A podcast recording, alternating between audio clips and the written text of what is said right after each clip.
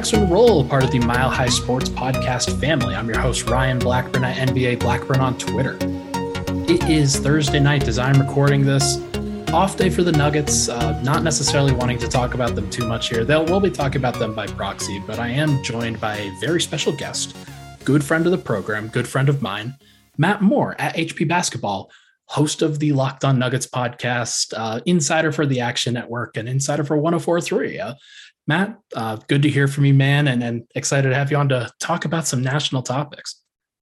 Thanks for having me on, Ryan. Always happy to come on with you, even as you're like, just the way you talk about it. Like, didn't necessarily want to talk about the Nuggets, like at all, like ever. Like, I don't want to even mention this team.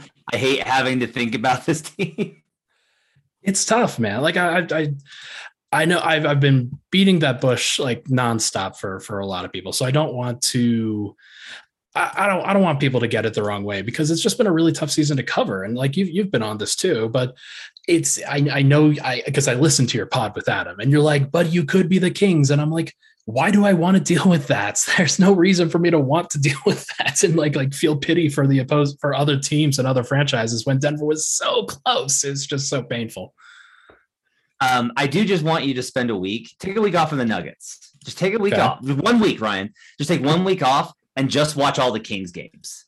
Oh. Just just take a week and watch all the Kings games and like follow Kings Twitter and be like, this is life year after year after year for going on 17 years of that franchise. God. Yeah. Guess yeah. guess who the Nuggets play tomorrow? They're gonna lose too. They're absolutely gonna yeah. lose. They're gonna I they have to stay on brand. They cannot be they beating the Kings will be extremely not on. Although you know this is a different team this year. Um, one more thing on on this before we get into all the other good stuff that you wanted to talk about. Um, I will just say I think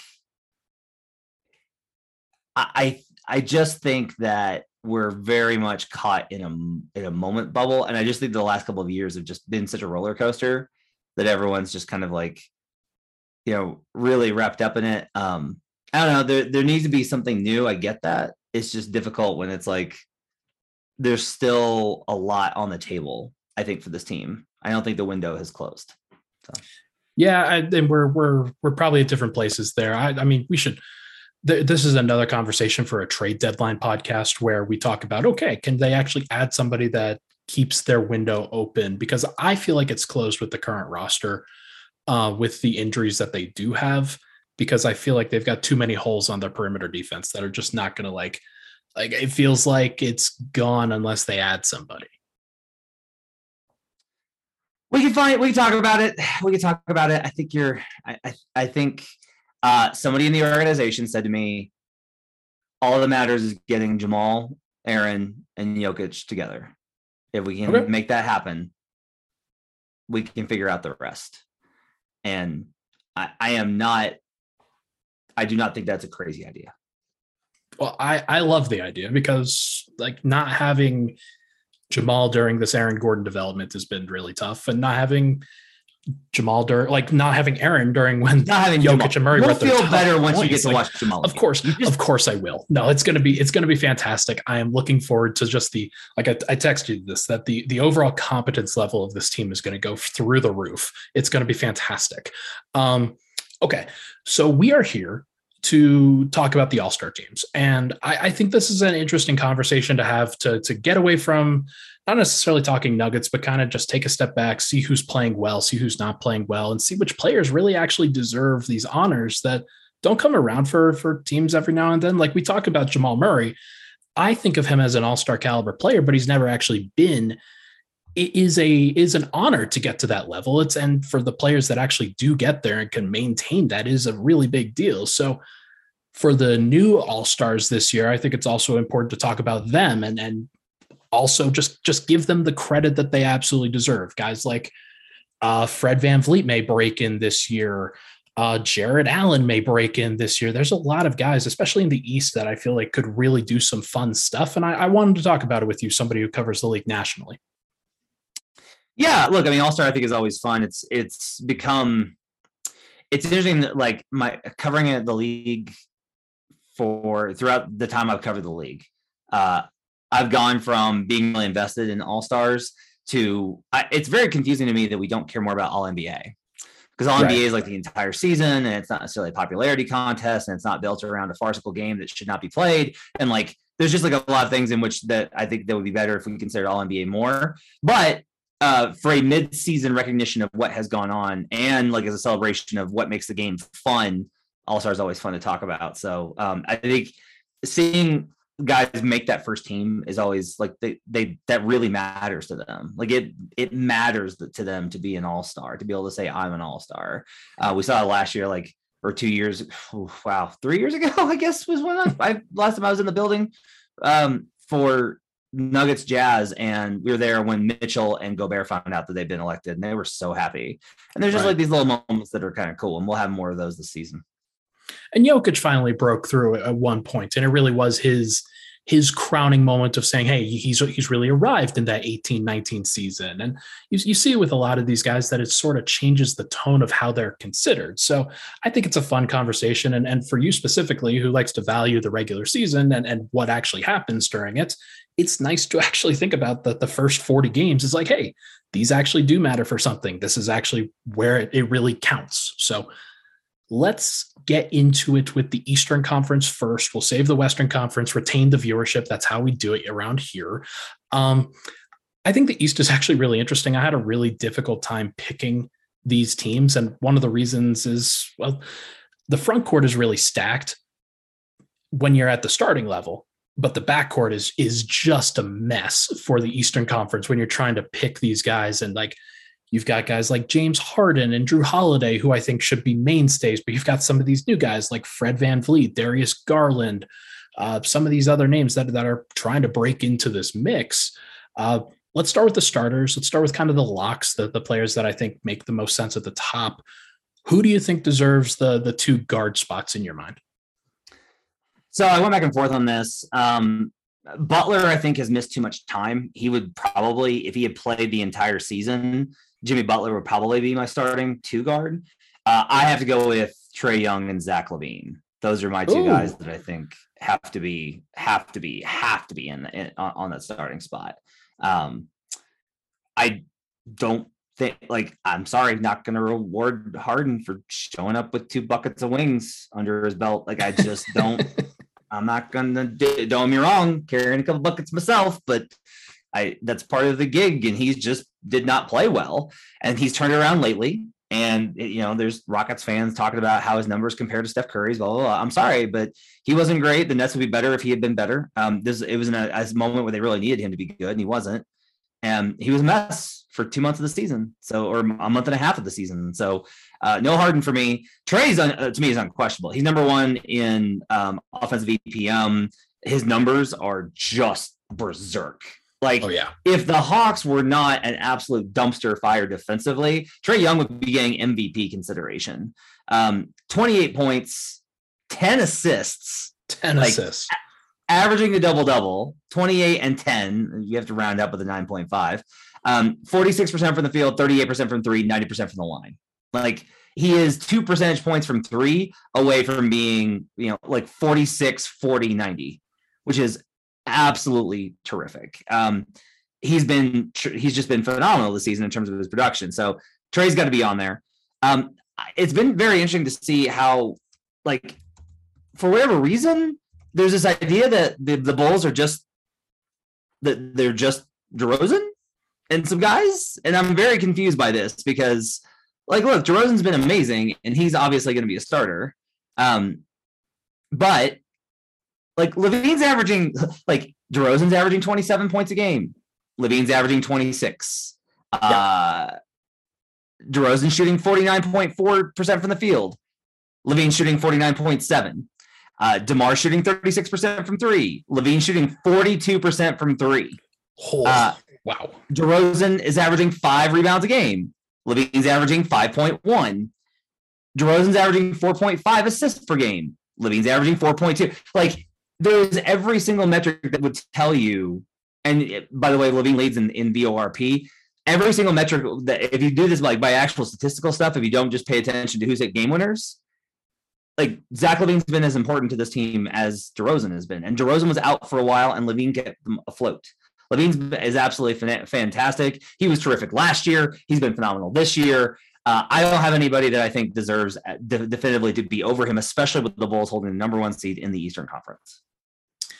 So it's going to be interesting to see how the positions are classified because we've we've heard a lot of people and, and seen a lot of uh, initial ballot results come out that people treat DeMar DeRozan like a backcourt player, and I, I don't I don't know was he actually listed on the front court or the back court for the initial voting results earlier because that that will probably shape my conversation a little bit about this a little bit more.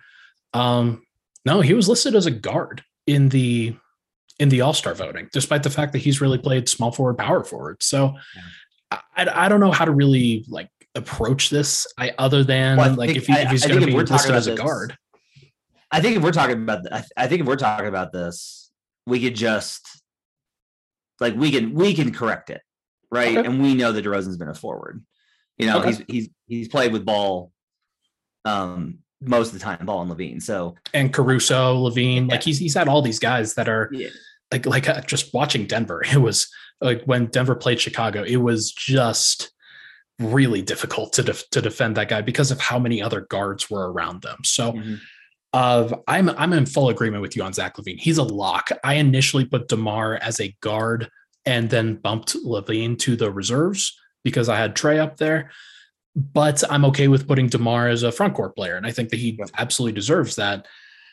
Do I think that he deserves it over Kevin Durant, Giannis Antetokounmpo, and Joel Embiid? I'm, I'm not sure. Like, do I think I think DeMar would deserve it over Joel? I think that's something that I believe, but I'm I'm not sure. Make the case to me. So I think you know, uh, one, um, let's see. Embiid has played. Pretty sure it's a healthy number, but I want to check it anyway because that's always the, issue. He's played 26 games this season. Which I think is enough. It's enough. Um, he only kind of plays when he wants to, and or when he's he's you know he he well I'm put it this way he only really kind of feels up for it when they're facing a weak opponent. spirit get, gonna showcase and do all sorts of fancy moves and flex when it's the Rockets. Woo! Um, for me, I just think that look, what's been the story? I, I, think in part, what's been the story of the season so far? All, all these things kind of tie into like what, what's the story of the season so far? And a big part of the story of the season is the Bulls are fucking great. Yeah, and so you know, if you want to say um, Trae's team is too bad, you should bump him. I'm okay with that. You can just do LaVine and DeRozan, and then you can put Embiid on. That's fine.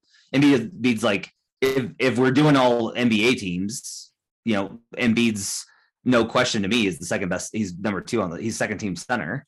Right. Um, but I think if you look at what's been the story, Durant is a story. Giannis is the reigning Finals MVP, and whenever he plays, is still a monster. I mean, we really, when you look at it, it's the backcourt is two guys, one guy from the best team in the in the conference. The other has put up absolutely absurd numbers. And then the other three would be three MVP candidates. Right. I think that's I think that's pretty good. Now, Sixers fans would probably say that Joel Embiid should be an, an MVP candidate, and I, I can't disagree. That's probably fair. But I'm I'm willing to, for the discussion, put it DeRozan, Giannis, KD, because I think those are I think those three guys have been the best and most impactful, and those have been the stories of the league. And I also think that those guys have just, you know, and we factor in games played as well. Now I know DeRozan's missed a bunch of games too, so I don't have his numbers in front of me. Um, but I, I do think that that's like I am okay with with making that argument again because he's listed as a guard. DeRozan's played 32, by the way, 26 uh, more games, which is kind of a lot. Um, I'm okay with if you want to say, well, he's listed as a guard, so let's treat DeRozan as a guard. If that's the case, then it definitely is Trae, DeRozan, KD, Giannis, Embiid. Like there's a there's a big, I think, drop off after those guys. But I really want to reward Zach LaVine because I think it's frustrating that DeRozan's getting MVP buzz and everyone's talking about DeRozan, and I'm like, Zach LaVine has fucking killed it this year. He's been fantastic. Like I was so impressed with him when because uh, they didn't. I did the last time that Denver played against the Bulls, they didn't have DeRozan. They didn't have DeRozan to go at Denver, and Zach LaVine still torched Denver anyway. So he's fantastic. He's just been very good. Uh, he's a he's a lock for me regardless. It's those six plus Jimmy Butler, who who despite missing some games, Jimmy like I think he's still played well enough, and the Heat have been good enough that he probably deserves that spot regardless. Like I, I, just I'm going to put him as a like I have him as a front court guy because I, I just tend to think of Duncan Robinson and uh, Tyler Herro or whoever they have there as as the as the guards. Um, am I miscasting that based off of their starting lineup? Like maybe I should be having Jimmy Butler as a guard. Is he is he listed as no, he's listed as a front court on the on the voting thing.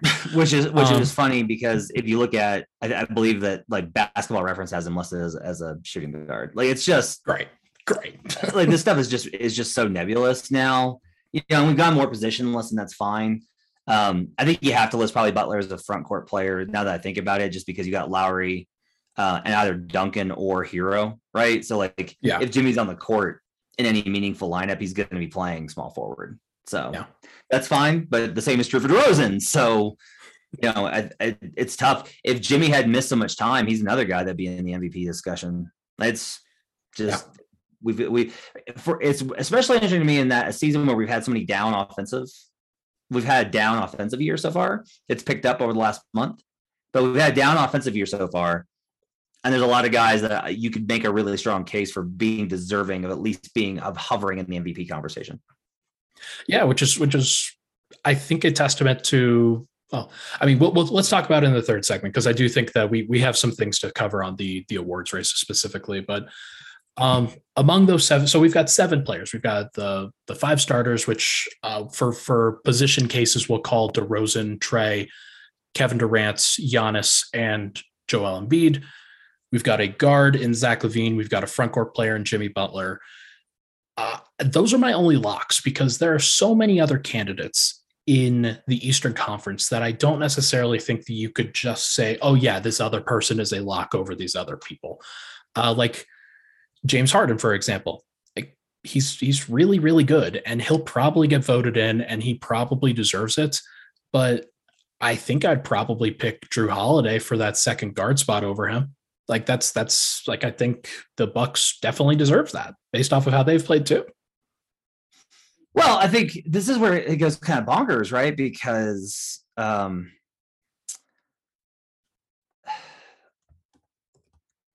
I'm looking at some numbers here. So Harden's averaging 23, 8, and 10, which is great. That's awesome. 41.5% from the field. Yeah. Uh, 33% from three and 87% from the line. He's averaging 4.8 turnovers to 10 assists. Takes eight like, free throws a game. Like that's back has, to being part been, of his game. Has he been better, more spectacular uh, more important to his team success, more important to his team. Um, I think most spectacular probably works best for the All Star game. Has he been more spectacular than Jayson Tatum or Bradley Beal? I don't think so. Ugh. What about like? I, I mean, honestly, I think. But I was going to say, I don't think Harden deserves to be an All Star this year. I I didn't even really consider Bradley Beal, man. Like, the Wizards have been decent. They've they've right? been fine. But I also could say, like, yeah, Montrezl Harrell's been one of their most impactful players yeah, he's on been that mon- team. He, has been a monster. But I mean, look, like I, um, the reason I bring up Beal is Beal's still averaging 24. You know, yeah. he's averaging 24. He's uh, now he's shot 29% from three, which is wild for him this yeah. season. But he's at 24, five, and six. It's pretty good. Like, um, I'm okay with, with leaving Beal off. That's fine. But for me, when we start getting into like, especially with the guards, you know, Fred Van VanVleet's only averaging 21, but he's shooting 40 40, 44 40.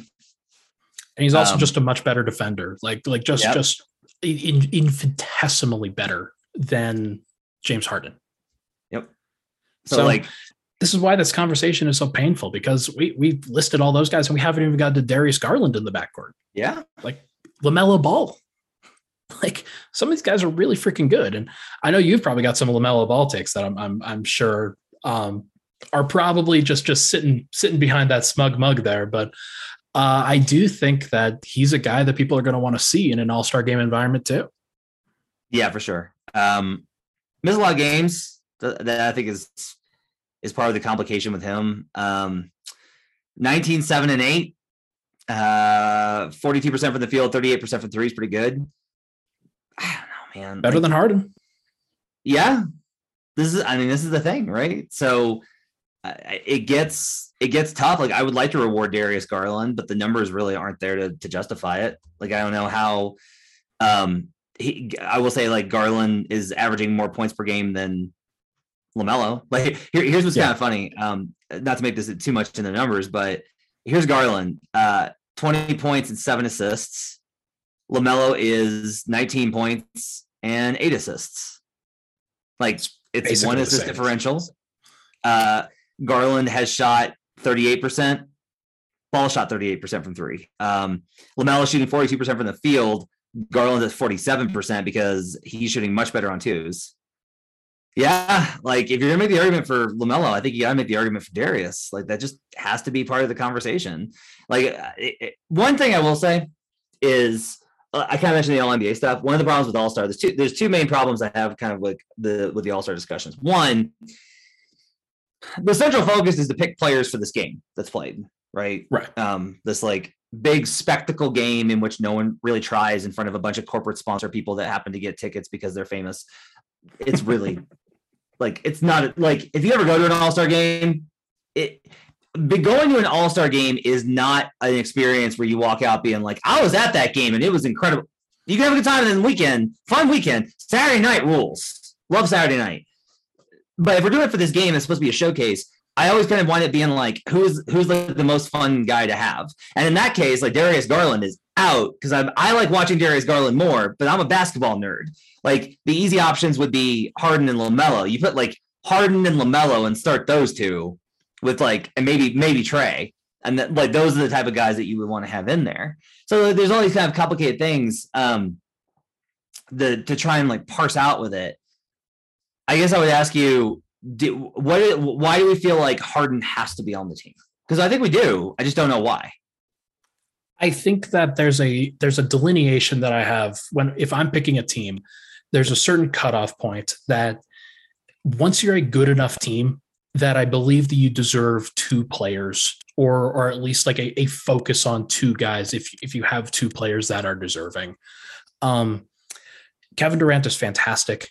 He is a an excellent player, might be the best player in the NBA. I don't think he is, but he might be. There's a lot of people that think that. Um, and he's going to get it and he's going to be the captain of that team. I also think that James Harden, based off of the way that they play, based off of how they stagger, uh, he's had to carry a lot of units too. He's had to do a lot for that team, and he's he's definitely like picked up his game over the course of his last twenty or so. So I don't I don't necessarily want to, but I do think that his numbers justify it, and I do think that the best team should be rewarded if it's a tie. Hmm. Well, they're not the best team. That's true, but but the Bulls already got two and they definitely deserve them. They've got they've got, got those guys locked in for sure. Um, so I'm going to so give you. It, go ahead. Go ahead. Uh, I'm I'm going to give you the the five players that I picked for these finals. So we've got Zach LaVine in one guard spot. I've got Jrue Holiday in my second guard spot because I think Milwaukee deserves two guys. I don't think Khris Middleton's been good enough, and I think that they deserve a second player. In the front court, I have um, I'm just look at this. We've got Jimmy Butler in one of the spots. In the other, or in, in the second one, I've got Jarrett Allen, who we haven't we haven't talked about, but Cleveland deserves a guy, and he's probably the best representative there. And I've got the third front court spots either going to be Jayson Tatum, Evan Mobley, or maybe an outside shot at Pascal Siakam if he continues to play. Like Pascal Siakam's played really well since coming back. And I think that that's kind of gone under the radar as the, the Raptors have the same record. They actually got one more win than the Nuggets do. So like I, I think that they're they're kind of under the radar in terms of them coming up. They've won their last four in a row, and Pascal's been really good. So he's he's somebody that I've got my eye on. And the the spot will probably go to Tatum, and it probably should go to Tatum. But I just want to give a shout out to Evan Mobley, who's been fantastic as a rookie, and Pascal Siakam, who has come back and, and really improved his game since last year. Uh, who deserves it more, Pascal Siakam or Domantas Sabonis? I'm kind of out on Sabonis, and it's not like it's just so tough because their team sucks, man. Like they should not be this bad with as much talent as they have. And like they they have Miles Turner, who should be a good counter to what Sabonis kind of lacks. They have Malcolm Brogdon, who should be lifting that team up. They've got Justin Holiday. They they do have a couple of injuries, don't get me wrong, but they should have a better record. What is the argument? What is the argument then for Trae Young to start the All Star game? Because I think that Trae Young is it be behind Jokic. I think that Trae Young has the second most pressure on him of any player in the NBA to be great every single night. Wow. Um, I would heartily disagree with that. They have a loaded roster. Bogdanovich is really good. You want to know who honestly like I can't make the argument because of of for a number of reasons. I want to give John Collins an All Star spot. That's how he's another guy that's kind of like like a, a, the the fringe spots that that these guys. There are so many players that are just solid in that conference yeah. right now, and like, they've, got the divine starters. But Collins is a guy who deserves some credit. Like Sabonis is 19, 12, and five. That's really good. Um, he's been sensational just in terms of his, his overall production. I get I get it. Like trust me, as somebody that's bet on the Pacers, uh, pr- pretty frustrated, pretty frustrated. Um, it's funny because uh, Allen I think is going to make it right. You yeah. know, like seventeen and eleven, um, with was uh, two point four stocks per game shooting border borderline Rudy Gobert defense, man. Like it's been really, yeah. really good with Allen. Yeah, it's interesting. I'll, I'll, just tell you, I don't really care. About, um, I appreciate that you do in this context. I can't really, for All Star, I don't consider defense a lot. Okay. It's more about impact because I, I, don't know. It's every time that we have a defense, like Rudy Gobert is going to make it, but like Rudy Gobert is not going to play in the game. So it's kind of an interesting question, right? Of like, all right, or what are we trying to do with the All Star? This kind of gets back to my original point. What, do you want your All Star teams to represent who deserves to be rewarded because then what you should really do is you say hey let, us pick the mid-season all nba team. Right? Because that i think gives you a better indication of like you don't have to worry. One of the things that we talked about i forgot to mention this with harden harden's going to make it because the coaches will just be like we're not not voting in harden. It's harden. Right like right. It, russ is is likely to get in. Like there's a pretty good chance russ gets in if if Russ like we're we're gonna talk about it in the next segment, but if Russ gets in, good lord, I am going to throw a fit because that team does not deserve three all stars. And yeah. Russ, like they don't even deserve two. Like that, yeah. that is the, the crazy thing about it. But um yeah, so got the three front court spots. The one wild card I've got is is James Harden. I think he gets one of the wild card spots. And the second wild card I'm giving to Fred VanVleet because he deserves it. I didn't give the the front court spot to Pascal. And I just want to reward Fred Van VanVleet for what is just a it's a great analytical season. He's been fantastic. Um, they are winning these games with him playing like 38 minutes a night. And he's had to carry that team a lot too. Allen's gonna get it. Uh, I, am with you on Mobley. I can't like I kind of want to give the All Star spot for the Cavaliers to Mobley. Like that's fantastic. Me, if I had to pick two guys that I think matter the most to the Cavaliers, it's Darius Garland and Mobley. And Cavs, I will say this: Cavs fans that follow the team every single day, they like disagree to this to the fullest extent. They think Jarrett Allen is by far the best player on the team. That he is absolutely incredible. And like I love Jarrett Allen, loved him in Brooklyn. Part of this though is like Jarrett Allen is tip of the spear, right? It's like if you if you get him a lob, he's gonna now he's actually got like a hook shot, unlike some French centers that are gonna make the All Star team. Like he can actually score on his own a little bit, but for the most part, Jarrett's just like finishing plays. That's all he does. He's right. he just right. now he's really good at it. He's a good screener and he finishes plays, and there's value to that. But Mobley does so much for them, and he's got so many things that he can do. I don't know. It's tough. Like I think if you if you think the Cavaliers deserve two All Stars, uh, it's got to be Garland and Allen. But if I didn't have to adhere to certain principles, I would definitely go Garland and Mobley which is such a stat. Yeah, because it's such a status thing. I I feel obligated to do it this way. But for fun factor, like Evan Mobley absolutely deserves the nod because he he is that that uh, layup that he had was was just fantastic, man. Um, Tatum's at tw- at 25, 9, and 4. And I know cool. that I know you you don't think that but here's the okay, but I'm I'm gonna go ahead and challenge you on this because here's the problem. Um, oh, cool, you know their team's not good. Okay, the Boston Celtics after their loss tonight versus the Knicks, which I lost money on, are 19 and 20. The Denver Nuggets are 18 and 18. Like I, now, I, I, get it. I I understand how much the there's a difference there in terms of the production. I get it. Hasn't translated. If, if we're gonna if we're gonna say because here's the thing, if, if you if the Celtics were good, you would say Tatum's got to be on there, but Tatum's numbers aren't awesome and the team's not great, so Tatum so we dismiss it. I, I, I'm just saying the you know, raw production now the efficiency is not there but again this gets kind of gets complicated with the efficiency stuff because if we're going down the efficiency train then james harden's got to get the fuck out right? Hey that's that's that's 58% true shooting james harden for you man. Uh yeah i uh and also to to the point about the celtics if uh if they actually liked their two stars then i'd, I'd feel a little bit better about or i feel a little bit worse about leaving them off.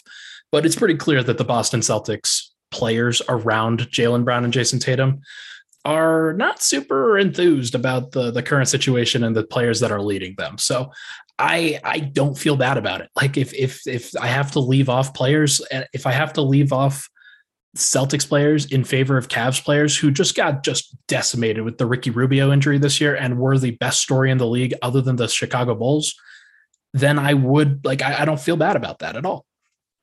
Okay. Let's take a break. When we come back, we are going to do the West. We'll probably table the award races stuff for for another time because we we we've got some we've got some good talk on on this, and I want to keep it going. We will be right back.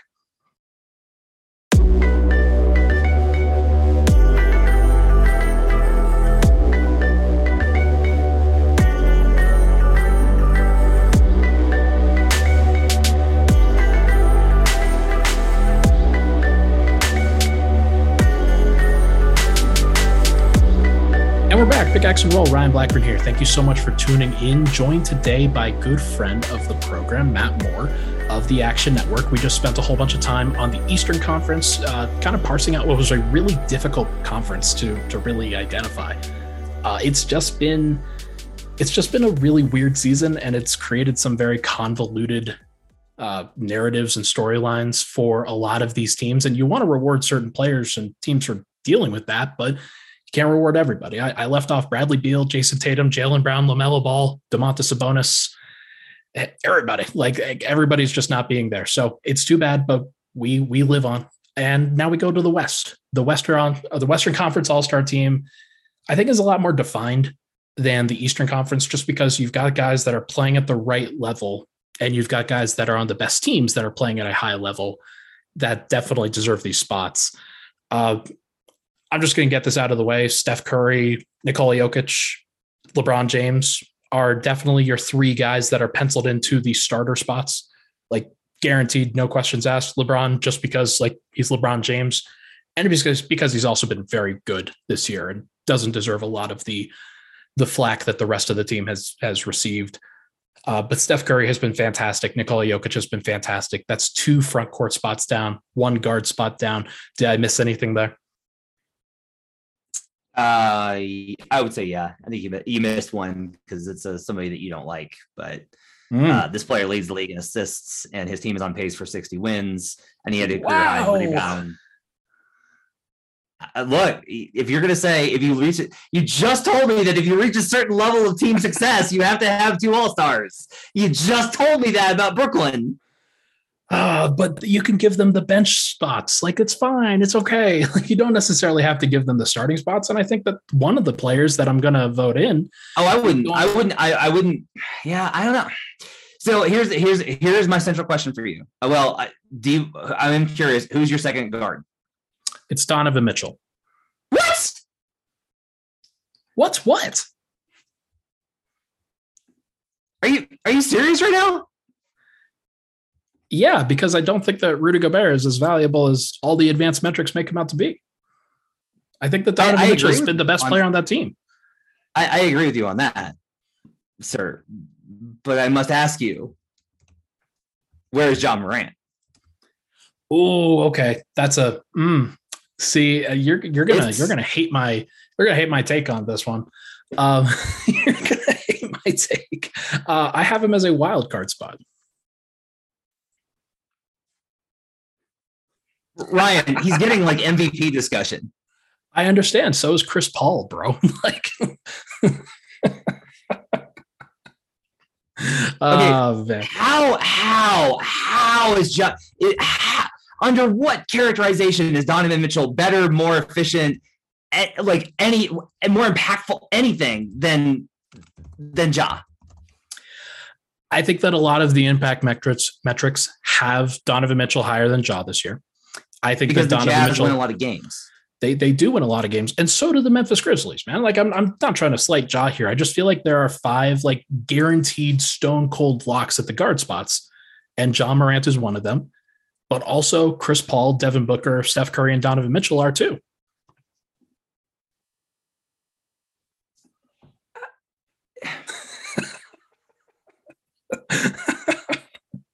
what so, has Donovan Mitchell been better at than Ja this season?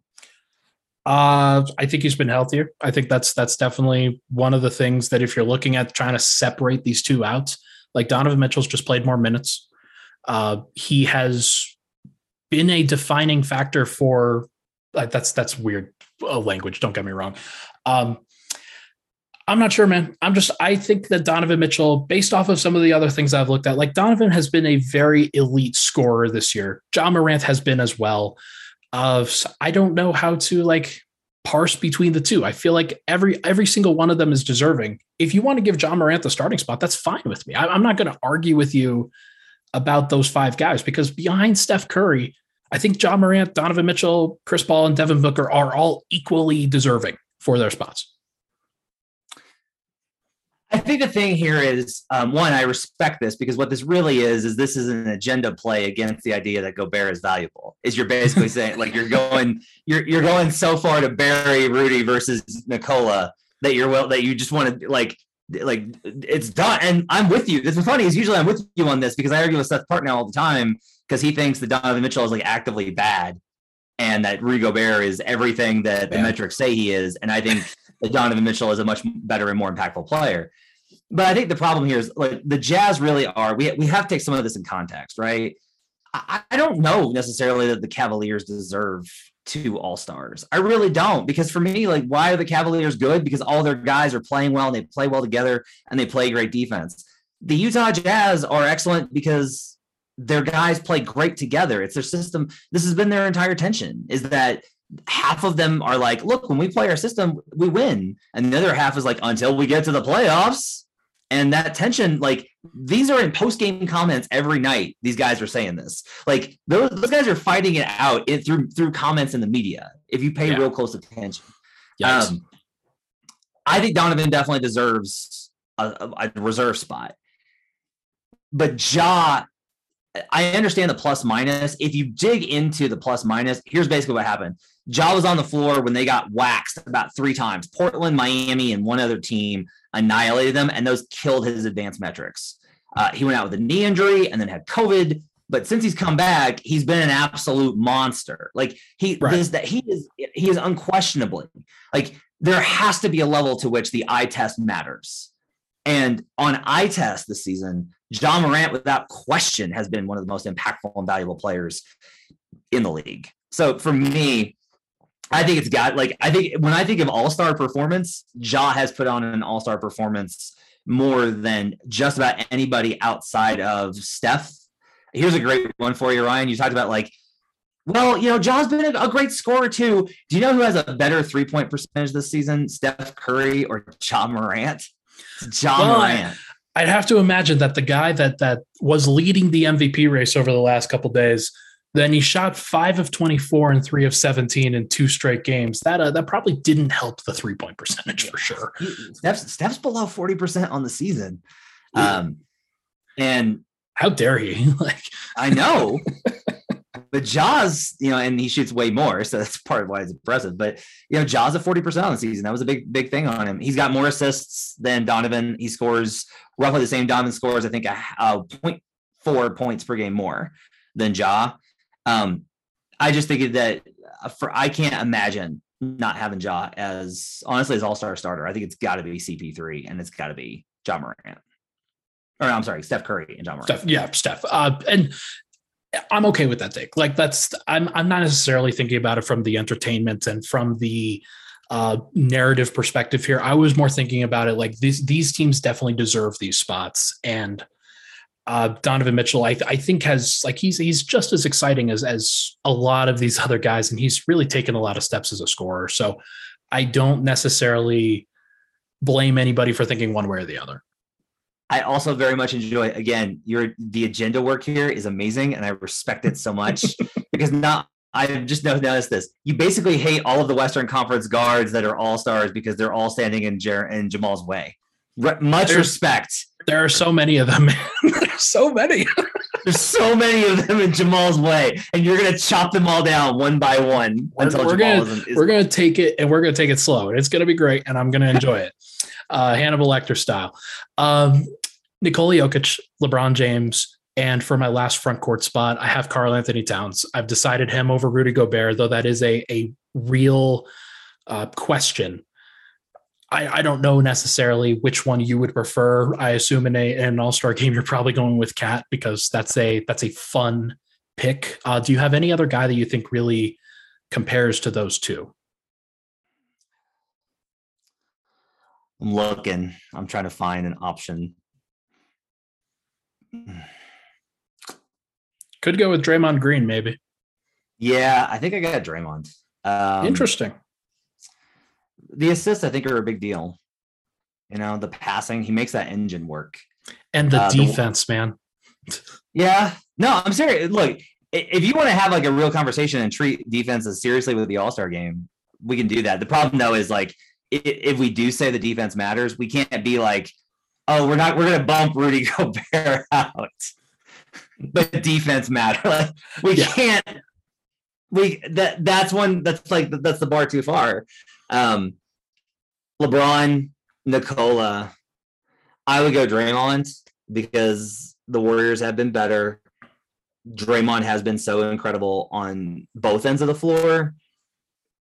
It, I'll just say this: like, if if you're somebody, if you're if if you happen to be a Jazz fan for some reason listening to a Nuggets pod and you listen to this, like, if you if you think Rudy should be number one or should be the, the starter, I I can't argue. Sure. He is Sure. But yeah, there, there's there's nobody because I think here's the only problem with Cat is I can't look at the the Wolves' success this year, limited though it has been, and really be like, Cat's been so incredible. He's why they even have a chance. That really hasn't been how it's been. It's been their defense, and it's been another guy that I do think deserves an All Star nod uh, alongside Cat. I actually think Ooh. the Wolves deserve two All Stars. Interesting. That is that is a tasty conversation that we will soon have. Um, I get we're probably going to have it pretty soon here. So reserve guards because uh, we've got Steph. Uh, for me, I've got Donovan. For you, you've got Ja, and I, I don't blame you for for that either. Uh, I've got Nikola, LeBron, and Kat. You've got Nikola, LeBron, and Draymond. Uh, for my reserve guards, I'm going. Uh, let's let's say Ja Morant and Chris Paul as the the first two guard spots, but I'm also penciling in or inking in Devin Booker as the first wild card in that case. Like I, I, think that all three of those guys are absolutely deserving. As you mentioned with Ja, like like they definitely need to be on this team. And if you're thinking about the Phoenix Suns, like who drives the success of the Phoenix Suns? It's it's the fact that they have two elite guards that are always running elite offense all the time. Is it? well, you're gonna you're gonna throw Ayton in the conversation too. No, I, I think I'm just. I what about JaVale? About the Suns, I feel about the Suns very much the same way I feel kind of about the, the Jazz. Yeah. Where to me, it's like it's some of all parts, right? Um, no, it's gotta be Booker. Like when you look, here's the, the thing is that's how it sounds in my head, but then you look at Booker's numbers and it's it's 24, 5 and 5 on 45, 42, 87. That's good enough. Yeah, it's, yeah, that's pretty good. I, I will I will say that I, I like um I want CP3 and Donovan as my guards. okay. the reserves. Uh, I will give Booker a wild card spot. So we've got the same five guards, like just just a little bit different orders there for for the initial spots. Uh, Draymond is is also penciled in for me as a front court lock. Uh, the other, uh, and so I'm going Rudy Gobert is the other of the uh, Rudy Gobert KAT combo uh, for one of those other front court spots. So I've got one front court spot remaining and one wild card spot remaining. Are you are you in concurrence there at, at this point in our process? Yes, I think that um, I've got Gobert and Cat as two yeah. of the front court players. Yeah. Um, so we've got we've got a lot of candidates for just a couple spots here, and I think that you can you can definitely go with with I think the player that you're hinting at for for one of the other for the other wildcard spot, but it is a big choice to be able to do that. Um, let's start with the front court spot though. Can you pick? You can't really pick Luka for a front court spot like in my opinion, because he plays point guard and like 98% of his minutes this year have come at point guard or shooting guard, according to basketball reference. So like I he's listed as a guard on the all-star spots. I think that he's probably going to get in. And it's really tough to vote against them, in my opinion, based off of what I just saw from Dallas these past couple games.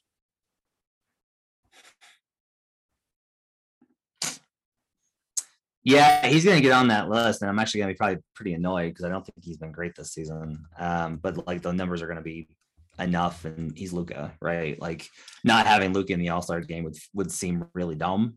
It just yeah. Again, these are the problems with the entire process. Is like it seems really dumb not to have Luka Doncic on an All Star team, even though it's like especially if we're like, what about the defense? It's like, okay. But look, he's 25, 8, and 9 on 44th and 32%, 31% from three. Eesh. Uh, 71% from the line. Oh, God. Only 24 games. No, you know what? I, this is my team. I get to pick. Look and go. 24 games played, hasn't shot well. No. get, again, you and Harden, go hit the slim fast. Let go. Get out. The three of us can start a diet together. It's fine. Let's go. Let's go. That's right. Make, it four, make it four, baby. Uh, yeah.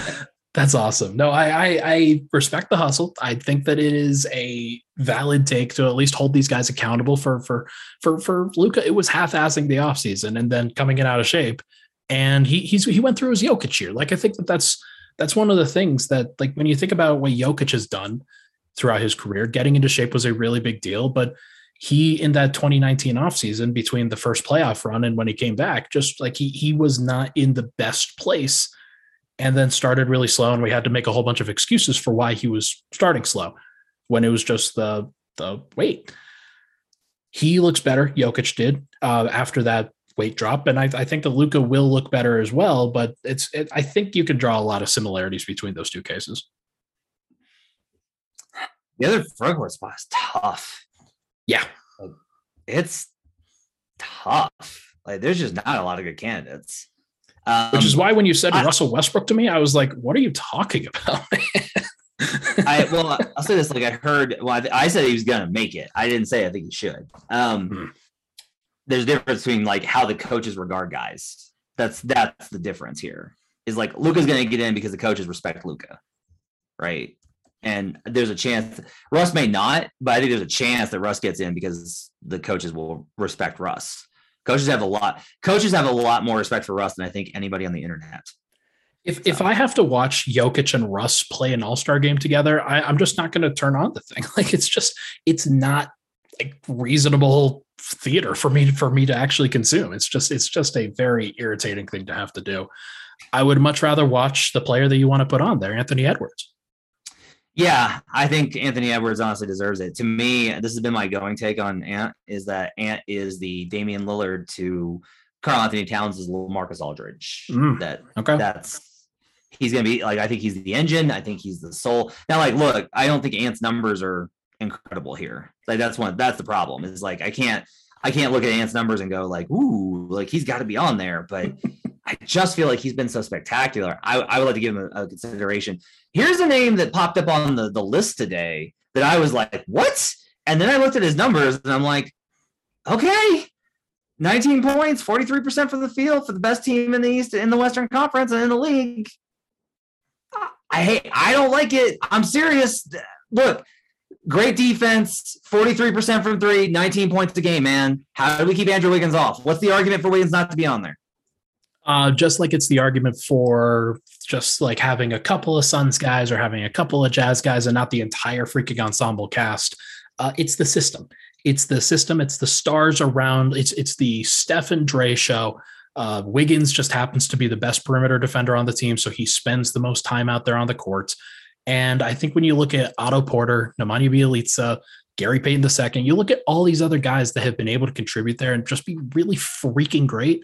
Like it's hard for me to like centralize on Andrew Wiggins specifically and say, oh yeah, but of all of these other guys that help them drive success around Steph, Wiggins is the one who deserves it. They think so though. Oh, that's they, think said. a lot of things. They think a lot over there in the Bay. like that's that is a that is a wild take to me. do you, do you uh, have another front court player that you think deserves not? You're you're not going to like the two choices that I I'm debating between. Uh, actually, three. I will say three. Uh, Paul George is one of them. He's injured right now, but I think he did enough in his minutes uh, with the Clippers That's to get them to the place where they were that yeah. he deserves the nod, and then you can give an injury replacement at some point. Uh, that's one. The other is Anthony Davis, who has been no, no, has been like no, really, really no, frustrating. no, he's not that like he, his numbers are still pretty good, man. Have you? Let me ask you, how much deep, how much attention, how much attention have you play, have you paid to the Lakers defense this season? Of course I haven't. Like, of course I have not paid attention at all. I have absolutely like incredible stuff to show you about what this actually winds up looking like. Um, because it is not at all what you think. When he was playing, they had one of the worst rim protection. They had the worst rim protection rate in the league. And you go like, well, that can't be on him. I went back and watched. It was on him. Like Davis was just flat out getting beat, getting beat on and if the whole thing with Anthony Davis is that he's this incredible, the best big man in the league because he plays defense and like Jokic, get out of here. No, I'm telling you, I'm telling you that this Lakers defense, this Lakers team that is at 500, that has underperformed so greatly, that is only there because they've been winning games without Anthony Davis. I do not think that they, if we're not if we're not going to give, let me put it this way: if we're doing this based off of like career reputation, Russell Westbrook deserves it a hell of a lot more than Anthony Davis because because Russell Westbrook has actually had to consistently do stuff on his own. Who's having a better defensive season, Jokic or AD? Jokic, no question. Then, then you're right. Then that's that's a that's a a fair reason to not put AD out there because that's one of the reasons why you want him on the floor. Is he's a great rim protector? He's a great like he obviously hasn't been this year, but that's the that's the narrative. That's the yeah that is the reason why people kind of kind of decide to place him there. But if he doesn't get voted in by the fans into the All Star starters, then I don't think he gets on the team. Uh, Paul George is one guy. I think DeAndre Ayton deserves some credit. Um, I'm not sure if he's played enough in order to really justify it, but I do think that he's a, a really strong basketball player who deserves. I don't know more. how you can. I, I don't know how if you look at the cumulative resumes, you can go with Ayton over Wiggins. No matter how much you may dislike the idea of Andrew Wiggins, Wiggins has a like the 43% from three is the big thing here. Like we we we could agree on that, right? Like if he was just shooting like Andrew Wiggins usually do, does, we could dismiss him. But he's he's shot great, played great defense, and has like that 19 points a game surprised me. I was like, damn, that's that is more than I expected. Um, and maybe maybe that's the case. Maybe they should get that. Uh, would you? Would you? I mean, and because it's front court, it's really difficult to like like because I, I would I would rather like because you're going to put Luka at the last wild card spots, but I'd rather put Luka in the front courts and then add another guard. Like you know what, um, here, I, look because we're we're we're reaching here. Yeah. Um. So Trae's team is terrible, and he's starting. We both agree he's starting because he and his team is terrible. Right. I I do have a name for you that I think probably deserves it, even though his team is absolute trash. Shai. Uh, he deserves. I think. Well, I think he's on there too. Um, if if I didn't have Ant, oh man, now I gotta rethink this because I may need Shai instead of Ant. That's tough. Um, but the front court player, yeah. Let me give you the numbers, okay? Before okay. I say the name. Okay. 19 points a game, 12 rebounds a game, 19 and 12 per game. I know okay. exactly who this is. It's great. Okay. 1.4 stocks. Okay. Not great. Um, 52% from the field, okay. 44% from three, 82% from the line. 19 got a, and 12. He's got a he's got a trebuchet three pointer. I know that it's pretty standstill, uh, but he hits them, and it's very important to uh, to credit Jonas Valanciunas. I think. So, I, I kind of think JV kind of deserves. It. It's not his fault that he got traded. Like he, well, let's not punish JV because the Pelicans are a mess. It's not his fault. Yeah, he's been the best player on that team, and it's not really close. Um, it's kind of crazy to to think about that when Brandon Ingram should be elevating his game in these situations and just like just kind of doing whatever he does. Like, ooh, but I have another one because he's listed as a small forward. Ooh, Desmond Bane. Desmond Bane. That's yeah. it. That's Man, I'm, I'm I'm on your level right now. This is great. This is awesome. Yeah. Um, so give give everybody the case then. So I think you can already like Jaren's actually been really great this season, mm-hmm. but the numbers are not terrific. Bane's at 17 points a game. Over Jaren. Uh, do what? He well, he's over Jaren on the on the points. Like that's crazy. Yeah. 17 points per game. Um, he's at 4.4 boards, 2.3 assists, 46%, uh, I'm sorry, 47% from the field, 42% from three. Uh, great defense, 1.5 stocks. Like Desmond's been the second best player on the a team that has been phenomenal. Um, if the Warriors get to, and the Jazz get to, and the Suns get to, the Grizzlies are behind those three. Mm-hmm. No problem saying that. But I think it's I, I think if we because we don't have a better option. Now look, I absolutely think that as I go through this, like how many front court spots are there? Three total. Uh so we've got we've got Cat and Gobert in two of them on your team, and then we've got one open one. So I think Gobert, Cat, Paul George is probably like the answer here. Mm-hmm. But if Paul George is not available, I would I think Desmond Bane deserves the replacement spot. I'm gonna burst your bubble and say that the the coaches will vote in Anthony Davis, and you're gonna hate it, and it's gonna suck. Uh, but oh, that's oh, yeah. who they're gonna vote in. Like it's it's, oh, yeah. gonna be no. Bane. Russell Westbrook's getting one of the reserve spots, buddy. You need if to prepare he, yourself for this. if he if he gets it over Ja, uh, then I'd be like I'd be blown away. Oh no, he won't get. A, I, he he'll get a. Here's what he'll do. He'll get a replacement spot, not a reserve. He'll get a replacement spot for somebody else. When mm-hmm. somebody else gets banged up and is out, the coaches will select Russell Westbrook. Yeah, there's the uh, Chris Paul's going to give like a actually not Chris Paul. Uh, Devin Booker will probably be like, yeah, I've got a got a sore little elbow. Let's uh, let's rest that up, and we'll just we'll hand this over to Russ and make sure he uh, feels good. Russ, uh, twenty points, seven nice. seven boards. I'm sorry, eight wow. boards, eight assists. Oh, hey, twenty eight and eight, pretty good. I, will say this: I think people are are overboard on Russ. He's actually been. I think he actually hasn't been that bad this year. I think. I think the Lakers' problems have been much more about other players. I think people have gone too far around the bend on Russ. If he wasn't turning the ball over so much, I'd agree with you. But Curry turns the ball over a shit ton. Yeah, but he. But he's a shooter. He makes three pointers. That's all that matters. He makes a three pointer. But his gravity, like, is great. Gravity. Uh, gravity. Uh, so I mean, here's look. Here's a comparison. So Russ averages 4.6 turnovers per game. Trae Young averages 4.0, buddy, and you got him starting. Harden averages 4.8. That Harden should not have that many turnovers. Like let's let's be honest. That is that's nuts. So that is. But this is, is the nuts. problem, though, right? It, like this is this is inherently the issue. Is like once you start diving into when we, when we operate on this kind of wavelength, when we're operating on this wavelength of like trying to decide all stars, there's uh, so many factors and a lot of it just comes into like what do you think what feels like an all-star to you right and this is where putting honestly the uh, it's why honestly i'll be really honest with you like the conversation always kind of frustrates me because yeah. mvp i can put I, I, can break it down from a like an epistemological standpoint and be like all right how do you define valuable Let's answer that question. And then we can break that down and we can try and find a concrete answer to an, a non concrete question. And that to me is really fun and interesting.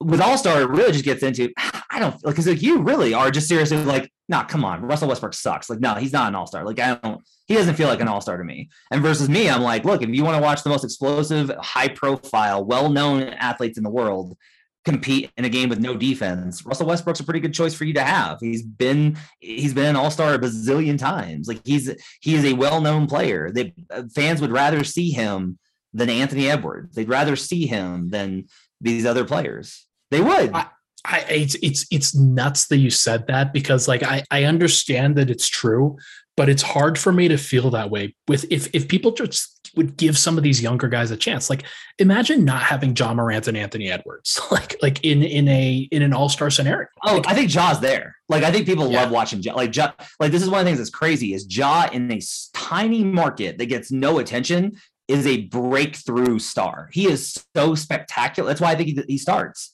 Is he yeah. is so spectacular that he breaks through that mold. Okay. I I it's it's hard to argue. Like he's been fantastic. He's been really really good and if if you if you had him over Donovan, if you have him over Chris Paul then I can't argue it. Like how how could anybody at this point? So okay, so we've got Steph um Mitchell for me, Morant for you, Jokic, LeBron, KAT for me, Draymond for you. We've got Chris Paul, Devin Booker, um, Donovan Mitchell for for one of those spots. KAT uh, in the other one for the front court for me, and Draymond in the other front court for me. Um, and then I've got Paul George, and we've got Luka Doncic, and that's our twelve. That's our twelve right there. Um, unless unless people get crazy. But that this one feels a lot more straightforward. I think you're you're a lot of it's more making like thoughtful arguments, but it's not necessarily like it could go either way. Yeah, I mean, look, if we if we really want to look at this, um, you know, you can you can kind of figure out who's gonna.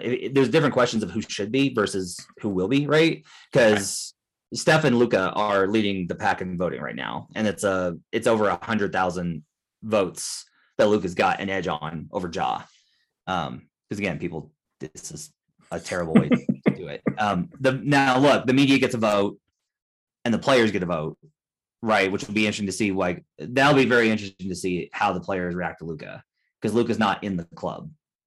He's more in the club than Jokic. He's not in, and Ja's definitely, and Ja's definitely in the club. Yeah.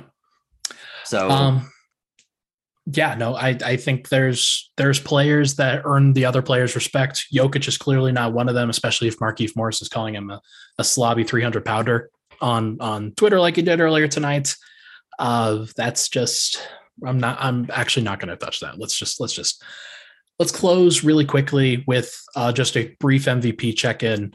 Uh, my top five, if it were me voting right now, would be Steph one, Jokic two, Giannis three, KD four, DeMar five, with LeBron and Embiid as six and seven. Who's your third? Giannis. Okay. I think that Giannis deserves it over KD. I think that he's he's put himself into a top three with Steph and Yoke. Um, DeMar deserves the credit uh, for a lot of what's going on in Chicago. Not all of it, as as you mentioned with Zach LaVine, but I think he's the guy that I think leads the pack in terms of the the face value there for what's changed. Um, and that LeBron is creeping up and Embiid is creeping up too. So it, has been a really strong MVP field, like you like you said.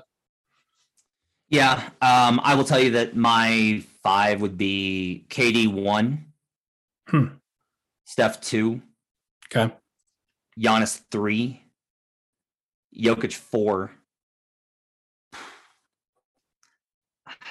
you're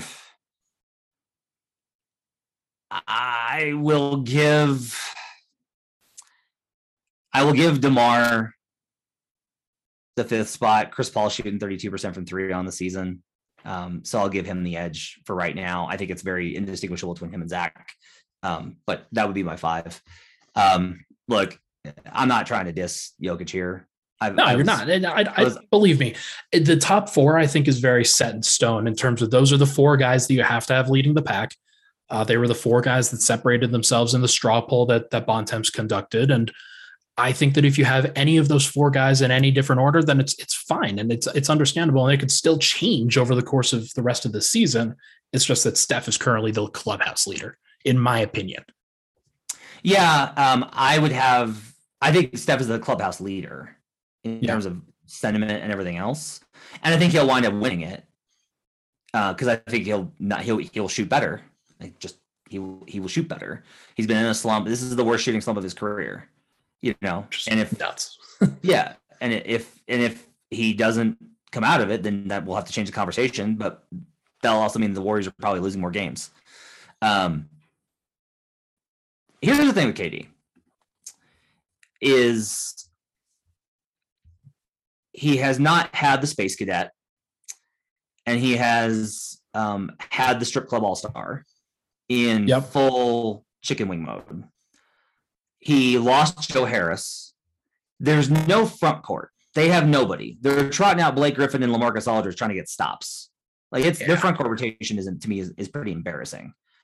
And KD is leading the league in scoring at 30 points, 52, 37, 88 splits, along with eight rebounds and 5.7 assists per game. He averages more rebounds and assists than DeRozan. He averages more rebounds and assists than than Steph. I'm sorry, he is 0.4 behind Steph in assists. My bad. Um,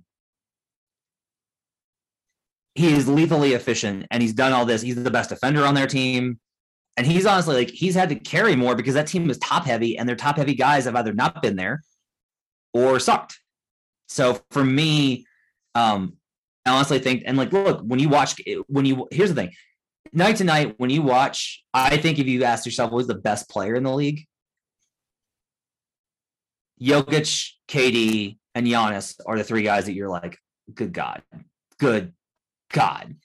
I think Steph is his own thing. Steph is just like Steph. It's it's hard right? to classify him for sure. Yeah. You don't watch Steph like break down three guys and power through a fourth and, and make a tough layup. You just see him run around and hit a bunch of threes. Like that's what he does. Um, and so he's better than any human being in history. He just is. He is. You know, look, I need Steph Curry to win MVP. I want to be very clear on this. My wallet, my wallet needs Steph Curry to win MVP. I have two major MVP positions, and they are Steph Curry and Giannis Antetokounmpo, and I got them at great odds in preseason. Um, but I do think that if you look at like who's the best player in the league, it's it, you go KD, Jokic. You can make if you make the argument for KD, Giannis, and Jokic. I don't have like I. There's no way for me to really dissect, dissect those arguments. They're foolproof. Um, but this is what's great. I think I think it's good that these things can be fluid. I do think Steph is the leader.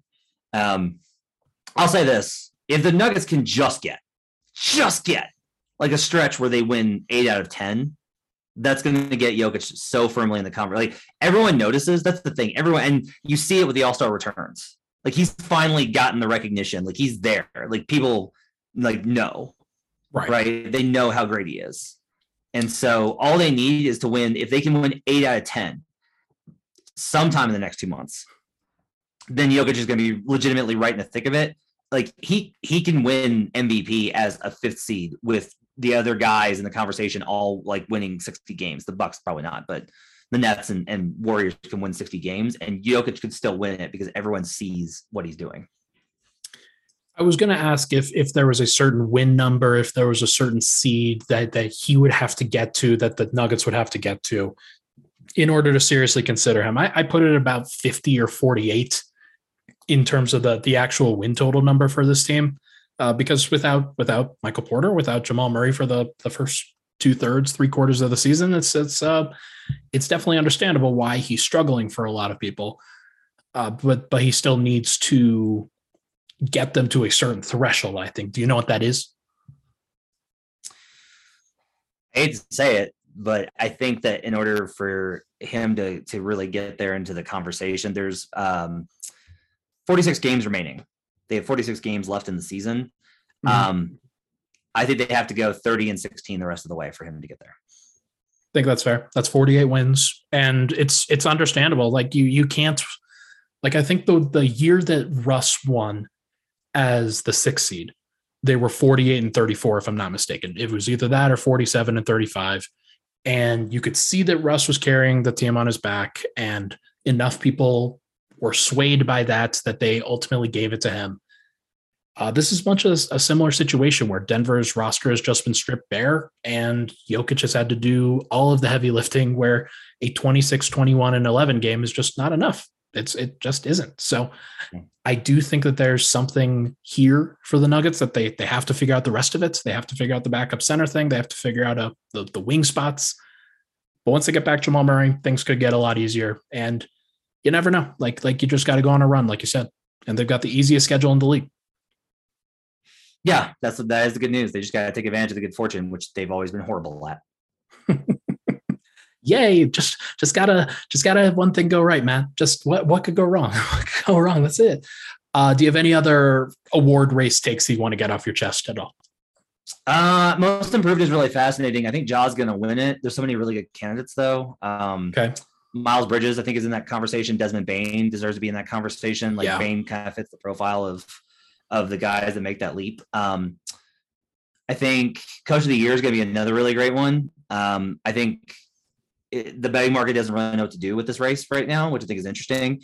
Uh, I put it in a bet in on uh, JB Bickerstaff. If the Cavaliers manage to survive without Rubio, to me, it's got to be him. Nobody's had the had a worse collection. Like he's getting this done with cast offs, a rookie, and two guys on the shelf. So if if the Cavs manage to just keep a playoff spot, I think JB Bickerstaff's got to be it.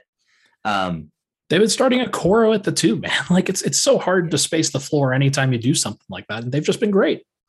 Uh, Billy Donovan, I think, is the other one because there's yeah. for as much as everyone's like, oh, of course this makes sense. There's a lot of ways that this roster would just be a dumpster fire if you don't coach it correctly, and I think that Donovan's done an absolutely incredible job um, balancing that.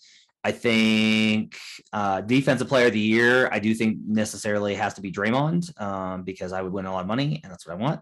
Um, I also think Matisse Thybulle honestly doesn't get isn't getting enough discussion here. He is just uh, his steal and block rate, his on ball defense, the way that he guards Steph Curry in the game that they played in, just uh, Thybulle is so phenomenal. Draymond's the most impactful, but good God, is Matisse Thybulle great. Um, six man's pretty much done it's gonna be Tyler Herro. Uh, it's a bummer that Jordan Poole didn't come yeah. off the bench more because I genuinely think that, that Jordan Poole has been better. But um, I think that Jalen Brunson could still work his way into that conversation if he goes back to the bench. Maybe it's possible. Could see that. He was really uh, like I I really like Jalen Brunson. I think he's he's found his way yeah, like a Monte Morris plus. Yeah, he's phenomenal. Um, and rookie of the year is Mobley by a pretty wide margin to me at this point. Yeah. I think Scottie Barnes had a chance, but he just too much COVID, too much injury, um, various kind of things. Uh, Cunningham is my uh, Jalen Green has shocked me with how bad he's been. Like I've just, yeah. I really, I thought I, I thought Jalen Green would be an empty stats guy because I do believe in empty stats guys. I thought he would put up, I thought he would put up great numbers. He just hasn't. It's been really crazy. He's been wildly disappointing. Um, but yeah, it's Mobley by uh, a country mile, as my daddy would say. Um, Slim Duncan is phenomenal. So I love Evan Mobley. I think what he's done is great. Scottie Barnes is fantastic. Franz Wagner's fantastic. Like those guys are are all very good in their own different ways. But Mobley to me is just like he's like if Joel Embiid could stay healthy, like just just consistently and is just remaining athletic. Well, he's like this weird combination dynamic. though, because like he's he's also he's not plotting like Joel. He can physically sure. do so much more. You can switch with it. Like there's just i mean there's nothing you there's nothing he can't do and there's nothing you can't do with him if you want to build a team around him. It's incredible. Like yeah. I mean that guy that guy looks fantastic. like he's going to be one of the he looks like he's going to be one of the best players in the league down the line. Um i love it. you know who's number two on DraftKings for uh six man? I don't. Kelly Oubre He's the points per game leader, I'm pretty sure, other than Herro. Oh, interesting. Oh, oh man, I have to bet him. Yeah, um, no, he's like that. It's it's just the PPG guys. Like that's that's the way to do it. And yeah, that's always been that's always been the way it goes. Yeah. So anyway, those are those are the ones. I think uh, MVP. I will say there's. It's still hard to tell. There's a good chance that the Bucks, you know, we get to the end of this month and it's like, oh hey, Brook Lopez is practicing with the team again two weeks later. It's like, ah, Brook Lopez is gonna is gonna start playing after the All Star break, and they get everybody back, and then like the Bucks go on like a twenty and two run to end the season. Like if the Bucks decided to actually put the pedal down, they just still look like this team that can destroy. And if that happens, Giannis obviously gets right back in that conversation because the numbers are there, the production, like you can watch him, like everything. Um, he's absolutely in that in that discussion, but the, the problem is just like Steph's got such a lead in terms of record and like all the like you know and his numbers there's every reason i think that they will improve so yeah i think it's it's going to be a fascinating mvp race but there are certain things that we do have to kind of say are, are this is where the race is going into 2022. All good. I I am firmly firm in agreement there. I think there's a reason why DeMarcus Cousins was waived too. Like they they wouldn't do that if they didn't know something about Brook Lopez. I don't think because they're just so thin in the front court. Yeah, like, I did like them. I did like them getting Galloway, but that was a good pickup for them. Yeah, I agree. Definitely agree.